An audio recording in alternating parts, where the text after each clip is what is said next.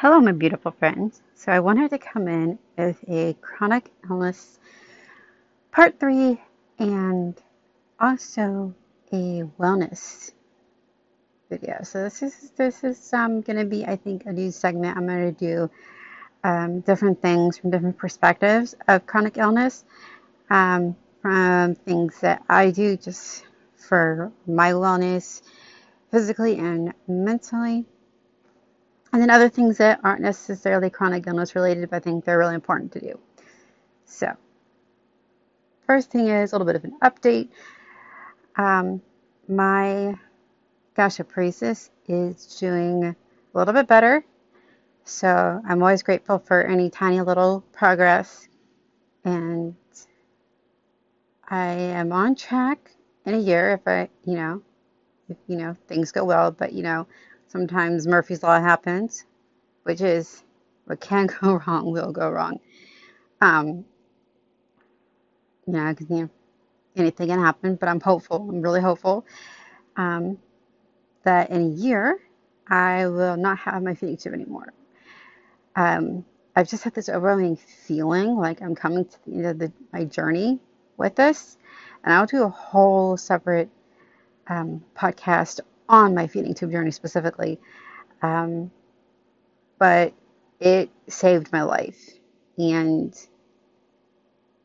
I felt for a long time like I didn't feel like I was at the end of this part yet. And recently, I think on my last couple appointments, I just got this feeling, this sort of like a message in my heart, like this is the end of the journey. This is the last, you know, think of it and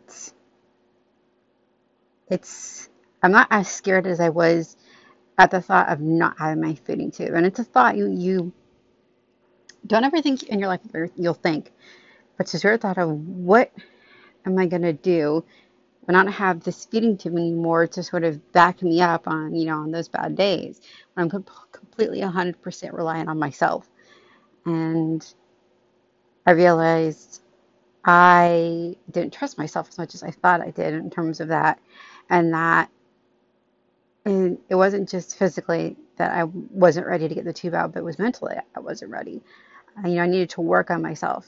And I encourage you that if you're going through a feeding tube, if you're going through anything with your nutrition, just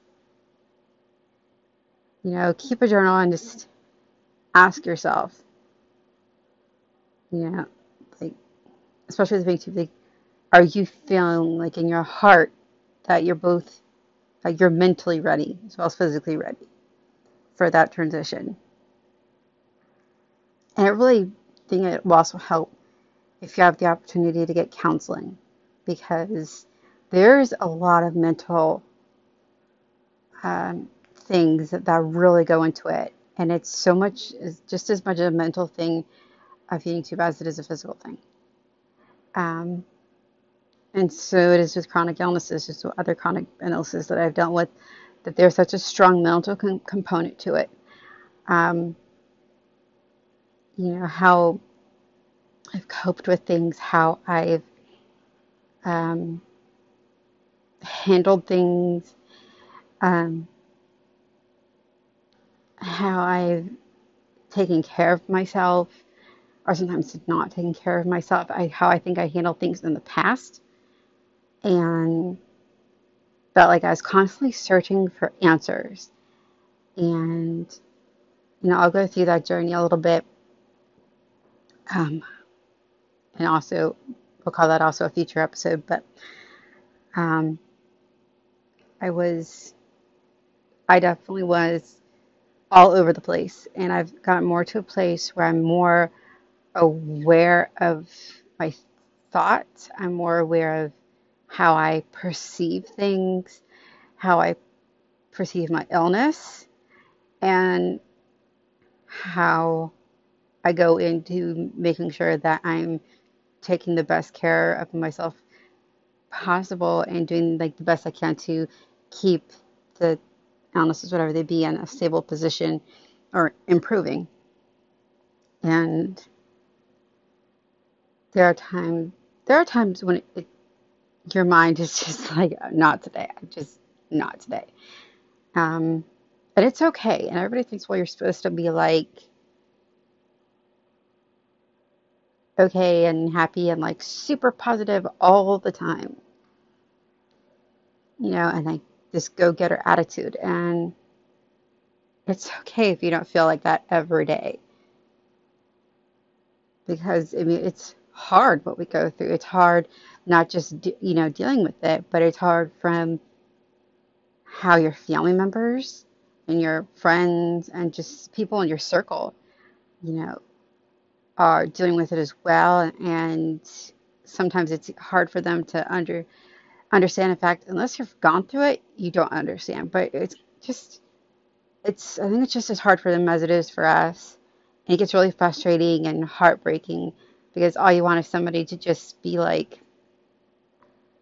you know, I don't understand what you're going through, but I know that you're going through something and I'm going to be there for you the best that I can. And, you know, my mom, I respect that she has opinions because I have definitely had conversations and realized with my parents and everything how frustrating it is, even my sister. And sometimes the kids just need to vent. And I hadn't really thought about it from the other perspective because um, I've only really been in the perspective of being the one with chronic illness. And um, I really started putting thought into that with what my sister's gone through with her things and what my mom has gone through with her stuff in the past and to this day, and uh, my dad, and realize, you know, they go through things that I don't understand. I, you know, I don't understand how it feels to go what they go through. I don't know what their body feels, but I know that they go on through it, and I know that they're doing the best that they can to take care of it. And do you know? I get feelings and feel some type of way sometimes. Yes, I do. But I'm trying to acknowledge whatever I'm feeling and trying to work through that. I kind of make a, a notation, just be like, you know, today I'm just, I'm feeling some type of way. I'm feeling frustrated and I'm just, I'm not getting it. Like, and, um, or maybe I'm wrong. And so I might go talk to my mom or just go talk to them because, you know, yeah, just like a barrier or a wall. And, you know, the best way to understand something or, you know, understand is to talk to somebody if they're comfortable with it. You know, for those of you who have a loved one or a friend who's going through chronic illness and you don't understand it, or you're kind of maybe raised in a certain mindset that if you can't see something wrong with the person, then it must be all in their head. I can assure you that that's not that's not it at all. Um, you can look up. There's a lot of YouTubers and other things that uh, groups that you can go on. Um, but it's very real you know, and no one with chronic illness, you know, if somebody's t- like, why would somebody make up things like being nauseous all the time or not being able to keep food down or constantly being in the hospital? Why would somebody put themselves through, you know, having to get tubes and ports and other things placed? Like, nobody wants to go through that, you know about it. If there's any other way, believe me, if there was any other way. So if you're not sure, that's when I'm saying offer so you know, like if you're a parent or sibling and you're just really not sure or you're frustrated or you know there's just not that connection, you know, go sit with them in their doctor's appointments Maybe go to therapy together. Have a conversation and get the dialogue going and vent. Um, you know, have to be open. It, it, it's going to be tough if you're constantly holding back, you know, if you're feeling some type of way about something. Sometimes I have to say, well, you know, I'm feeling some type of way about this, you know, this, and I'm not sure. You know, I've never really heard of it, and you know, I mean, all the things you're describing kind of sound, well, that person to talk to you and just have that length conversation. And implore them to do some research and find like you know and you know now i don't know that everybody might come around and make things better but you know it's a start. And it takes both sides to you know make improvements and I know with my parents, with their ages, you know, they grew up at a time where chronic illness and these things that we're diagnosed with now, like, uh, it's not that they didn't exist, but they were, there was no, there was like nothing in the literature. There was, there was no names for it. No one had come up with a, like a you know, name that, you know. Um, so I don't imagine how many people back then were going through the same things that we were but it wasn't known.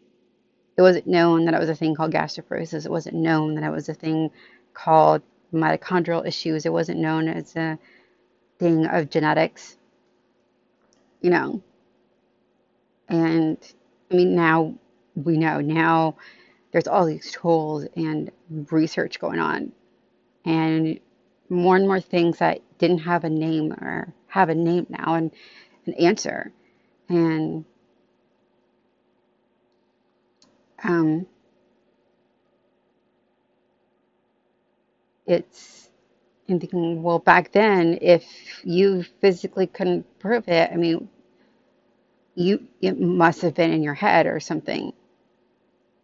I mean, I'm thinking in sort of in the psychology world back then, the large book of diagnoses must have been huge back then. I'm, you know, and it must got smaller then because I realized so much things that they might have thought were psychological were actually really physical. And um, I think, you know, my parents just being raised in that type of way. My mom, my, you know, my dad grew up between, and I was born in 1948. My mom was born in 1955. And um, think about that. That's like the 60s to 70s of growing up. And then, you know, I have my grandparents. Now, I lost my nanny, which would be my mom's mom, before I got all these diagnoses. But she was a woman of faith, and she raised a son with cerebral palsy. So this woman, she knows, she has the patience, and I have one living grandma left, and she's has Alzheimer's disease, and I'm um, and that's one thing for me that can get frustrating is I'm seeing this disease that literally just slowly and surely just kills a person. This just slowly revert all the way back to babies, and it's a really hard thing to see a loved one just deteriorate in front of you. Um, I know that there is, you know, you know, when they're beyond where medicine can do anything. And I was like, okay, maybe sometimes my mom looks at me like that, where it may seem like I'm beyond what medicine can do, but medicine can't do a lot of things, but I also have to do a lot of things. And kind of just realizing that, going back and being like, okay, you know what, I realizing I've had these moments, especially when it comes to things or diseases, illnesses that I've absolutely never heard of. I've heard of it's just frustrating what it can do to a person. You know, and feeling like totally helpless to do anything. Like I don't, I literally, and it, it can get really emotional. You know, like well, I can do that. You know, I can, I can get emotional. I can do that, but it, you know, I don't know how who it serves really. Um, um, so if you're feeling some type of way, I, if you're the one with the chronic illness, if if you're the one who is a family member or loved one of chronic illness, like I said, keep open the dialogue. You know, I'm not saying you're going to understand where either of you is coming from, but listen, try to be supportive, try to make an effort to understand. Um, know that this this isn't a choice, you know, to be chronic illness. This is things that are we were diagnosed with and we go through. Um, and then, you know, I think it's it can definitely feel like a curse and a burden and absolutely just draining with chronic illness. But you know, I was thinking about it the other day, and in this sort of tiny way, it's a blessing because it allows me this way of seeing life and going through life and appreciating my body that I didn't have before. Like, well, how could you appreciate your body? Doesn't want to like cooperate. It just one thing breaks after the other. I've, you know, had a gallbladder removed. And it's because of all the things in my body that do work. And, you know, like, you know, do work. And, and they said I felt this awareness of myself to know for sure that, you know, so if it was before, I kind of doubted, I'm like, am I feeling this? you know, this is this a symptom? Is this something else? And I've gone through a lot of it for such a long time now that I've gotten to be an awareness where I really paid attention to my body and the signals it gives me and the symptoms. And I know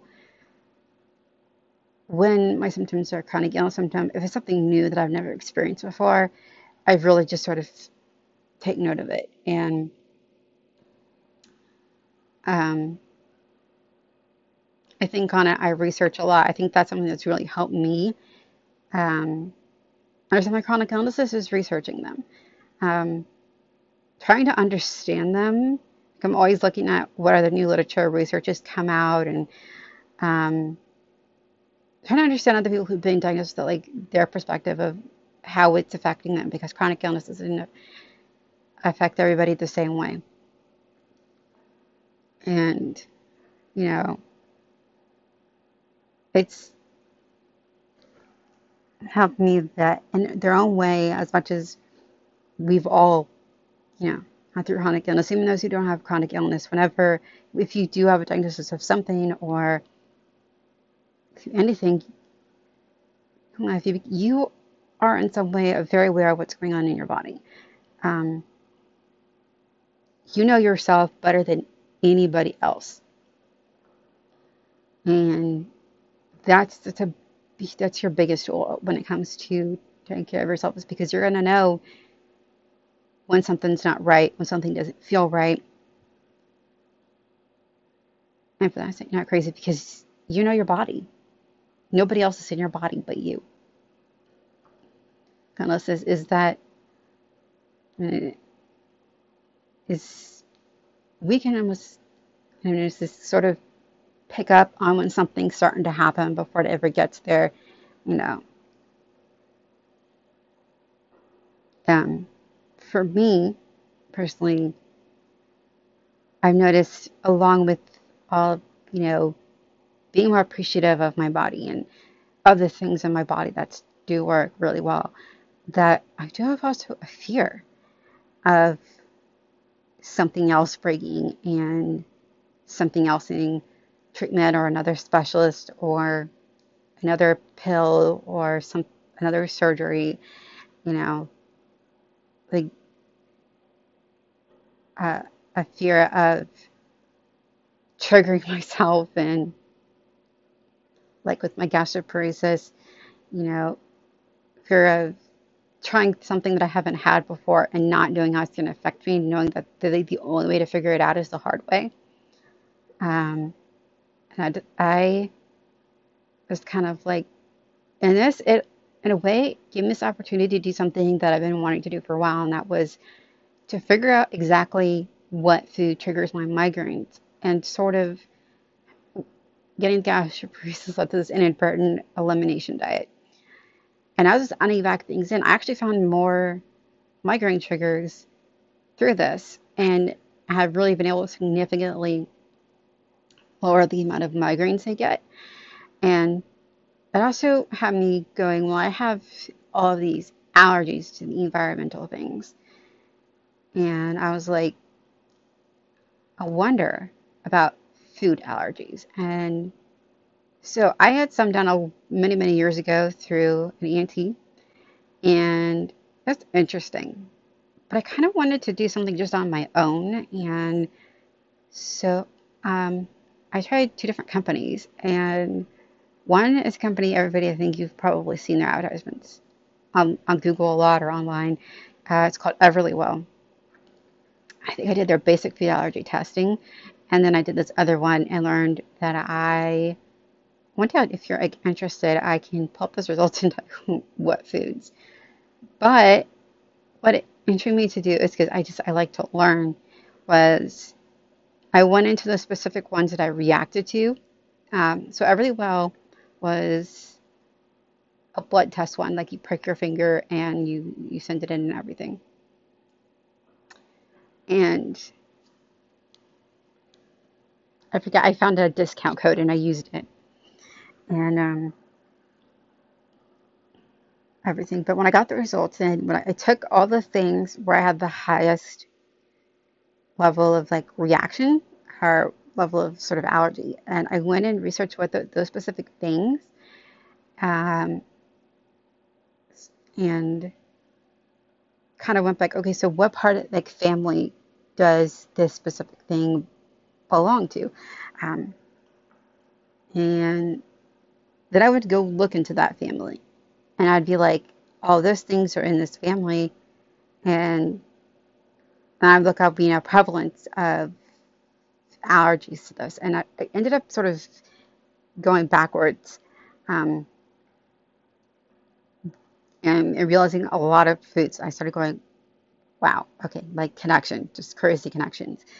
But uh, allowed me to sort of realize um, sort of this network of things. Um, now, things that I could possibly be allergic to, but I still really like. So, and then doing the, gastroparesis, I'm adding new things in all the time. I've been feeling more adventurous and um, feeling like I'm just ready to go for it. Um, and also has given opportunity for my culinary side to uh, reinvent some of my favorite dishes that I maybe can't eat anymore because of being lactose intolerant. Um, like one of my favorite foods ever in the world is pizza. And so being able to come up with alternatives, which will still allow me to have pizza and not get sick. And um, always, and for me, just always allows me to be creative in that sense.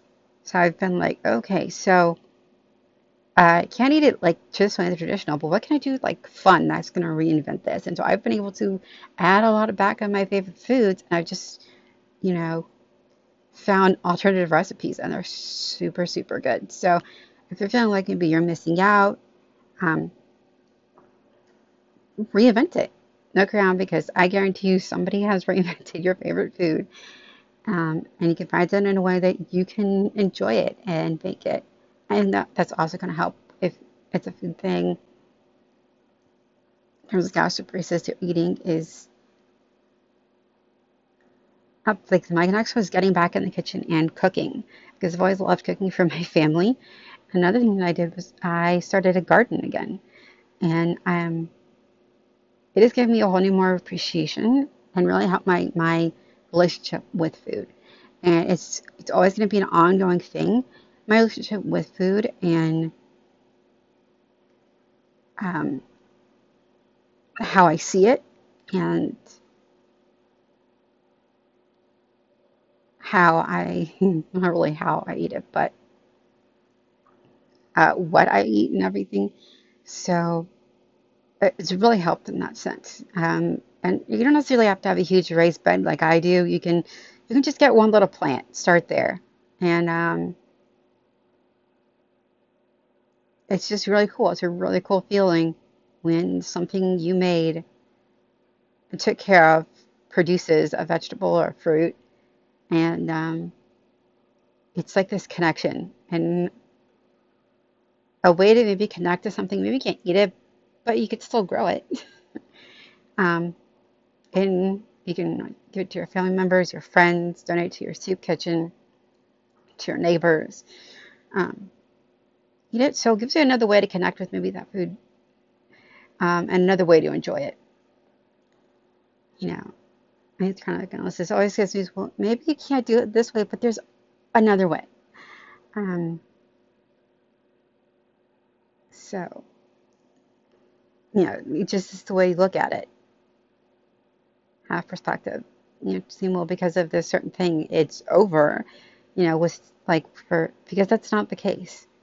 So with something like POTS, you know, I get lightheaded, my blood pressure drops really low. I'm on a high salt diet from my cardiologist, and I can't have caffeine really because of my heart issues. So I'm like, but I really like chocolate. It's not my favorite, honestly, actually. You're like, oh, she just said she wasn't her favorite. Like, is she crazy? Crazy. I like chocolate, but vanilla is like my favorite. Um, but the other day, I was doing a lot of baking for my mom, and all these little chocolate chips were falling, and I was just sampling them. And I, I find myself, I'll do that. That that's a little way of getting chocolate without overdoing it. Um, I'm like, there's more than a way to do this. So, um, that's where it's like, okay, I know I'm really sensitive to the heat. Um, like, and I live in Florida, but I just get overheated really, really quickly. Like, and uh, so I know when I'm out working in my garden, I know if I'm out with my dog, um, I'll notice right away that I'm starting to head in that direction. And I've I've definitely overdone it several times, but I've figured out ways to still be able to be outside and work with my body, listen to my body's cues in a way that that just just a little inkling, I can will go inside, get some water, get some air, and I've really been able to prevent full on like POTS symptoms flaring up. Other things is I'm a rester a lot. Um, I can almost tell if I just get really tired all of a sudden. Nine times out of ten, my blood pressure's just dropped really low me all of a sudden. And uh, usually, nine times out of ten, if I just go eat something uh, with some salt in it, um, or chug some water, maybe like a Gatorade, I'll um, I'll feel much better. And I have a blood pressure cuff. So not be somebody to do is all the supplies that I have. Um, blood pressure cuff, and I'll be like, I'll check it. I'll be, yep, I knew it. I knew it. Um, and uh, so I've I've kind of figured it out. So I realized how often I've kind of got it figured out to how often I eat, um, so that I don't get the, the blood pressure dips as much, um, which has allowed me to have a little bit more energy throughout the day, more reserves. Um, and it just takes practice really just takes listening to your body and tweaking things. Um, and eventually get it tweaked right to something where you know it works out for you. And, was being like, you know, also accepting that not every day is going to be super fantastic energy day or whatever. You know, I'm definitely gonna have days where I'm just struggling to keep the blood pressure up. I'm struggling to just not be super symptomatic all day long. And um, even on those days, I'm like, I don't want this at all to hold me back. So sometimes, even when I'm having a day like that, and my family's like, oh, we're going out to dinner. You know, I'll still go out to dinner, you know, for me, because I want to enjoy my family. And it's like, you know, if you're off, I might be a lot exhausted when I get home, but I didn't get to miss out on an opportunity with my family. And I really had a conversation with my mom. Um, it's kind of like the one person where I know if I tell her I have to sit down, she knows. I mean, I have to sit down like right now. Um, down. I'm learned I have a few things that I do personally for just a self care thing that allow me to sort of just get out and just uh, makes me feel so good. And one of those things is getting my hair done. Um, maybe just walk around Ulta and like with the testers. It's it's kind of like I go there and I have the most wonderful hairstyles. If you're ever in town and you're at the Orange City location in Ulta, hit up RT. He is the best of the best of the best. And um, I just go and oh, I just feel like a new woman. But I don't necessarily have to be at the salon to get that feeling. Other ways I get that feeling is if I'm writing, I'm playing with my dog. He just he can change my mood so quickly. Um, and that's another thing. That's another thing. He, you know, I know dogs can sniff these things and they can detect all these different things in people. My dog, and I'm bragging, he's also the uh, official mascot along with Chester. Um, both of them to actually seem to pick up on my low, low blood pressure or like my heart rate. And my dog can and will uh, basically back me into the couch, um, basically push me to the couch and lay on top of me. And sometimes he'll put his paw on um, on my heart, and he'll just look at me and like, I'm telling you.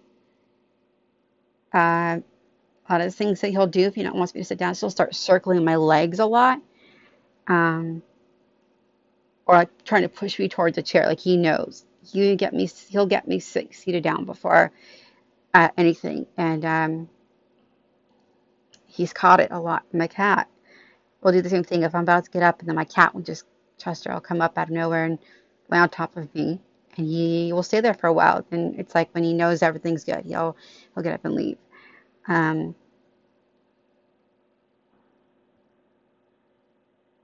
so they've been a blessing. If you have animals in your life, if you don't adopt the animal, it just oh, I'm telling you, it makes your life a thousand percent better. They just help you so much emotionally, and someone that even when you're having a really rough day, like they don't have to say anything, they just get it, and just having that little just to cuddle cuddle with and love on it just oh, it's, it's the best. And and that's part of both a mental and physical thing with me is because he has caught several times um, when I've had high heart rates he's caught it when I've had low blood pressures they've both caught it um, they ask me how they, how they do it I don't know but they're good and that uh, leads me into my thing. Uh, this little topic um, is self care. I was talking about there one of my self care things I like to do is get my hair done and play with my dogs. I feel like it's self care for both of us. But um, the thing is um, writing and doing things that I love to do. So I things I do to me that is a self care is I game. It just it just kind of boosts my mood. Um, I just kind of started playing a little Sims 4 lately. You know, I try out new different games, just you know, the free ones like that come on Microsoft, just to see what they're about or new apps or whatever. Or my Nintendo, my mom doesn't understand it, but it's kind of like my thing. Um, I watch movies. I've become a huge movie person, or listen to music like that. That is another thing I do for self care. If I just need to like refocus and just turn off my brain for a while and just listen to the music and I just I have lots and lots of songs, and um, I find a new one. I'm like, oh, I need that. So I have like a little music collection going on. My garden, um, doing things that I know and I do for me, and I enjoy for me. Um, so if it's not painting, it's drawing in a journal. It's just laying on my bed with Chester, or you know, like just taking a moment, just in the quiet, and just turning off turning off, just turning off the, you know, the noise for a minute. You know, other things I like to do is give myself just a nice facial. You know, I, you know, I have nights where I take a little bit extra time and just really get one of my moisturizers and everything like that. Um, Well, I did on my food too. One of other favorite self care things was just taking a really nice long bubble bath with my favorite essential oils, um, some Epsom salts, and some music, and relaxed. So relaxed. So now I use the shower chair, but I still bring music in. I still sing in the shower. Um, so I'm unashamedly dorky and I own it, I think. Um, there's things to do, like if I'm feeling up to it. Sometimes I might just like walk around the store, try something on. Um, kind of go in my groups and, you know, just talk to people. Um, a lot of Facebook groups that I'm part of, and I'll just, I like to go on and try to see what I can do to help um, cheer somebody up or let them know it's going to be okay. Um, because you have moments where you just you don't know how it's going to get better and what to do and like how you know how just like how. And i just want to be like you know especially when you're in the hospital and you're like i've been here for the umpteenth time and i may have had the best experiences i will give full stories on those. And um and i'd rather be doing anything else right now but you know i needed to be here and I don't want to be here, but the body's just, it's just not today. It just doesn't want to today. And, um, I've, def- I've had, I had a lot of those days with my heart, with like my through my body. It's just like, uh-uh. But, you know, sometimes like that's what you have to do to get better. And it's it can be absolutely frustrating, especially when you, are not getting treated the way you want to get treated, and you feel miserable, and you just want to be home, cuddled up in your bed, and write it out, you know. But instead, you know, you're there, and there's doctors and nurses that can help you, and sometimes, sometimes it's a little bit more stressful than helpful, but you know, you know, but and I said, you know what? Yeah, I've totally been in there and it stinks on ice sometimes. Because it just seems like you have more doctor's appointments than you have other appointments for other things or for, to do other things. Like if you looked in our eye calendars or your phone calendars, most of the dates there are doctor's appointments yeah, and I just I got to find something. I just laugh. I'm like, yep, spoony life. But um, I was just started to I try to just start joking with the nurses and trying to just be like, yeah, you know what? I'm here. I have to be here. This this is what needs to be done. But I don't want to feel like this like I feel terrible in this mood. I don't want to be in that emotional mindset all the time So that's just going to make everything go slower. So, and said, is okay. So I just look for reasons to start making jokes. That's just, it's also, I think, a coping mechanism, but start making jokes. I start studying things, wondering, like, how does this work? And what's going on with that? And, um, Listen, I mean, everybody in the hospital is here they, because they come in because they need help. And, you know, nobody there, if you're, if you're the one getting treatment, is having a good day. So I don't just understand that, you know. And, you know, I can't put myself in the perspective of the shoes of the nurses and the doctors that take care of us. And I try to keep that in the back of my mind you know, like my mind. And um, I keep busy. I try to stay off that call light as much as I can. Sometimes, you know, sometimes other things just happen. But you know what? It really does. It gets better, and you get out of the hospital, and sometimes you're going out with more meds, you know, than you came in with. Sometimes you're coming home recovering from a surgery, but we recover. And we get stronger, and we are so strong. I don't know you know this about chronic illness people, but they are some of the strongest people you will ever meet. Because they, you know, they endure, endure not only what our chronic illnesses do to our bodies and how they make us feel every single day, but for when it comes to the point where we have to go into the hospital and we have to have a procedure or a tube or a port or something put into our bodies and um, you know the awful side effects and things like that. And they're for a reason because it's not easy. Sometimes it just makes you want to tear your hair out, and you're like, really? But because despite everything we endure, we push through and we, we keep going. And we make the make the best of that we can. And I've learned, especially, that it's okay not to be okay. It is okay to be mad. It's okay to be upset. It's okay to cry. It is okay to feel all the time, all the things. Because the situation just calls for feeling all the things. It's okay.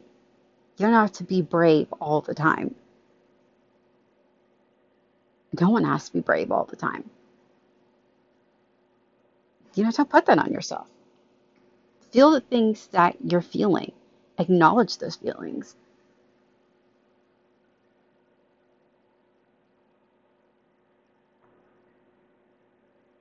you know, because I wasn't always happy go lucky in the hospital. I had my moments where I was just in a mood and I was frustrated and I just felt like I was never going to get out of there. And I just was like, oh, this is never going to end.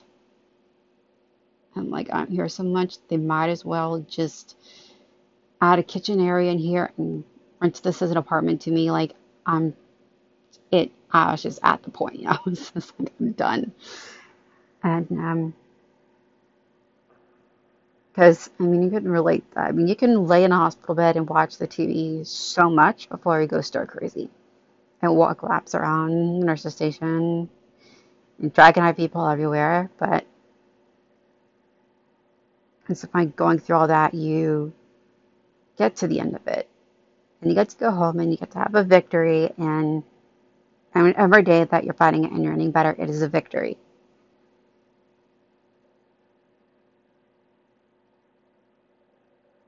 Yeah. And that brings me to again, this is advocate for yourself. Like I said, what I was saying before is you know yourself better than anybody else.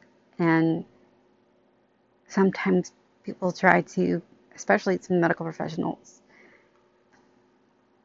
try to do other things to sort of play down what you're going through and make it seem like it's no big deal or don't do um, other things that they should be doing. Advocate for yourself. Fight for yourself. You know, there's a time and a place, you know, when you're nice and you're kind and, you know, hearing everybody out. But then when you get to the point when you feeling, you know, don't let it get to the point where you feel like you're getting shoved out the door and nobody's listening. You know, make a point. You dig your heels in, you speak to somebody above them. I am not above being one that if I feel like I have not gotten the treatment that I should have gotten, or if I was with anything who's been botched, of writing a letter and speaking to the individuals above because change doesn't happen if nobody's aware of what's going on. And I'm like, I don't know. And it's like, I don't know. You know, it may take a lot. Many, many times that this before something big comes, but I figure, you know, you have to start somewhere. And I'm like, you know, I'm not afraid. That's just me. And that if I showed that I'm not afraid, you know, that others won't be afraid. And I have spoken my mind about it. Now I felt it because like you need to know. I need to know what's going on at the level at that level. You know, I have all kinds of ideas that can make patient care better, especially care of patients who are who go through multiple chronic illnesses. You know, one idea is, is specialized training. We literally a bunch of spoonies come together with medical staff, with nursing staff, and we tell all of our stories to them and what we've gone through, and just, you know, specialists that have worked with patients that deal with multiple illnesses. And, and just in this big room and explain that in certain people, especially when you have multiple illnesses going on and you've been the type of person that's been has has had to be hospitalized multiple times, that you know very well how your body reacts to things. You know, you know. Instances is that more specialized training when it comes to patients with multiple illnesses or illnesses that are really fear, that extra scrutiny and that extra, you know, time. Because I have had this moments where I felt like I was dismissed and put off as like no big deal. And I feel like, well, wait, look at this patient we're getting. She has multiple illnesses on a lot of medications. You know, maybe this bears, given the situation here, further investigation, right? Point where I go in and I know how I'm going to get treated. I know how I would like to get treated when I get my tubes changed. I know how the system works for interventional radiology for the hospital that I have to go to. Does that system need to change? Yes, it does. Is it going to change in the foreseeable future? I doubt it, but I'm hopeful hopeful that maybe it takes me over and over and over and over and over again until somebody goes, uh, folks, this problem is a lot bigger than we thought. You know, and some people say, well, we, maybe we wait for others to come forward, but I think they're afraid, afraid that if they come forward, uh, situations or things that have happened that they won't get treated, they'll get treated differently or not right because they made that opportunity. And my thing is, no one should hold that power over you. You shouldn't feel like somebody has that power over you because they don't.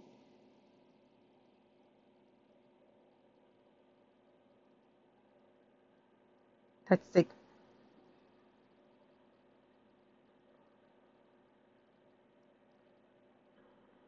I mean, that's just how I feel about that. So, um, now, I'd like to know what your guys' feelings are. Are you the type of person that would go as high up as possibly go and take it as far as you possibly had to go for a situation or an issue? Or are you the type of person that just has to walk away and let it be in the past? The more I've had to be dealing with the hospital system and things like that, the more I've been having to make a stand because I'm aware of my treatment from the moment I walk in the doors to the second I'm discharged. That entire process of um, stay while I'm there. Um, how was my treatment? Was I treated appropriately? Um, and so for me, it took looking into the hospital's protocols for getting to patients because I was trying to figure out why I'm being told one thing and other things are happening and why I seem to do not matter. Like it, it doesn't matter what the situation is with feeding tube. You're never going to be important enough to get done that same day, ever. Um, and just this feeling of feeling like I'm not important. I'm not like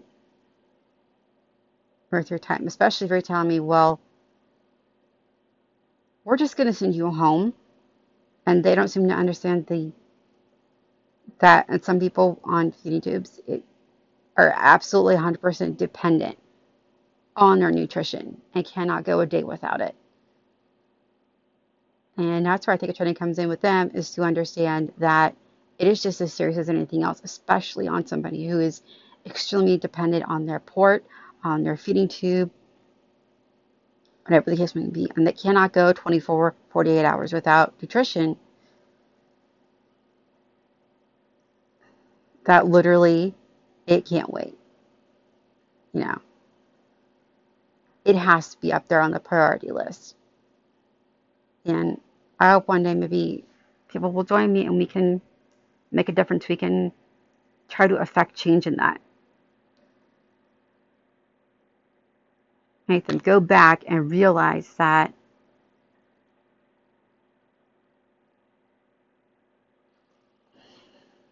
making somebody feel less than, and yes, you know, I haven't pointed out that in certain situations there are things that are priority. And if you're not going to die within the next hour, then you can obviously wait. But sometimes just because you might not be dying within the next hour doesn't mean that the consequences of not having nutrition aren't going to be dire on your body. Then are you going to put your you and your body into a position that you it should never have to be. And you know, I'm still trying to figure out a way to have an easier process of getting my tubes changed out um, to new ones. And I'm still figuring out a way to have a better experience when I'm going through this. I'm still trying to figure out how to have better communication with the staff that are going to be with me that day doing my tube exchange. But I feel like in that part, there's a real communication breakdown. And I don't know if this goes for um, all interventional radiology departments and all the hospitals everywhere, if patients seem to have this huge communication error. But I feel like it is extremely important that if this person is the one who will be, these nurses and doctors and techs are going to be the ones responsible for your procedure and you're going through this procedure and come, you know, going through it with the least, you know, minimal to no issues at all. That opening, communicating with them how you feel your prior experiences, it's important. It's just important for them to listen, you know, and not just go with what's on paper, but what the patient's physically ver- verbally telling you. And then make sure I always have this conversation before they go ahead and start the medication. Um, you know, other things that I wondered because I realized we're not as aware well of the protocols. I think that would be helpful. You know, if we're aware of the protocols and things required because then maybe it might ease frustrations. But if you're not telling us how these things work, how the process really works, then we feel like we're left out in the dark, at least in my experience, and it makes for a frustrating process. So, if anybody feeling that way, you know, let me know, and you know, let's get the discussion going on it. Someone in this um, chronic illness part three with words of encouragement, and that is whatever it is that you're going through in life,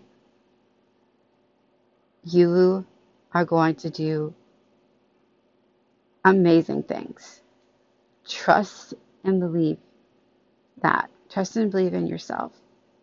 You are so worth everything that life has to offer and to give. You are worthy of love, of being loved, of finding love.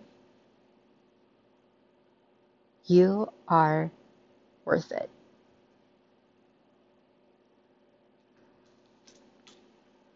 You are special, unique, beautiful individual. You are exactly who you are meant to be and nobody else. Be yourself. Find your voice and use that voice. There's always a way to handle things without having to resort to violence and things that really just aren't the solution to the problem. If anything, it makes the problems worse. Use your voice.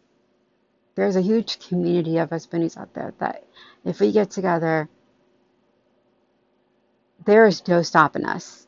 Even as individuals, there is no stopping what we can do and the things that we can achieve.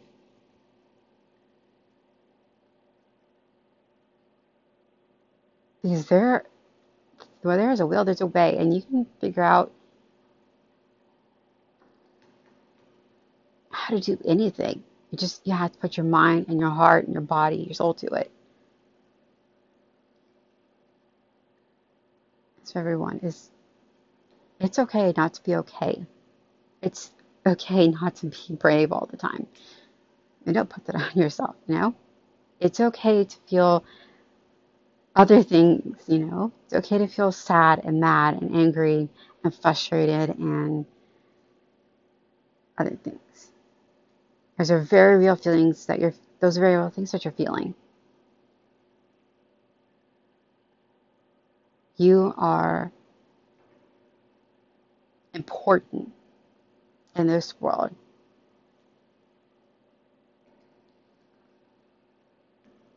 You mean something to somebody.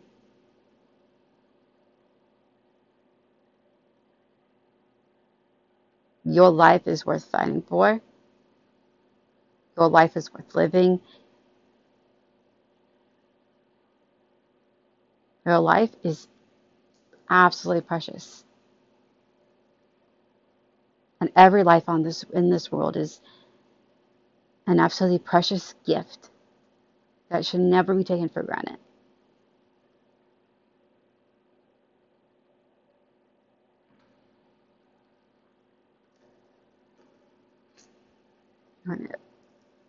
So, tomorrow, the next day, whenever you're hearing this, whatever it is you're going through, just remember it won't last forever. And you are going to come through it. And you are going to be amazing and strong and you will come through it. And you will be you know there. You'll be you. You will you will gone through you will have defeated whatever it is that you're going through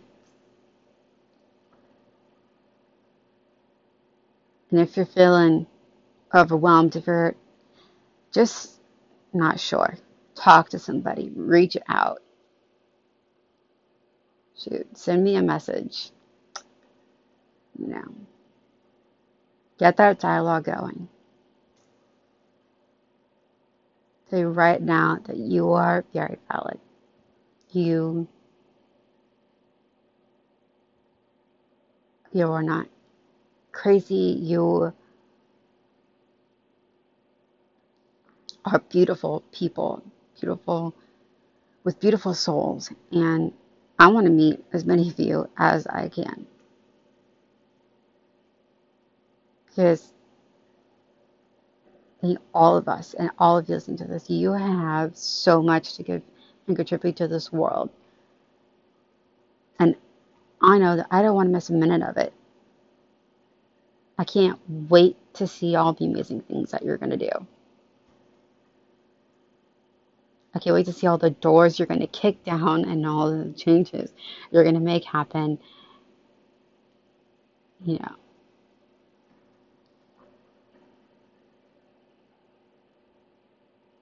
and all of the people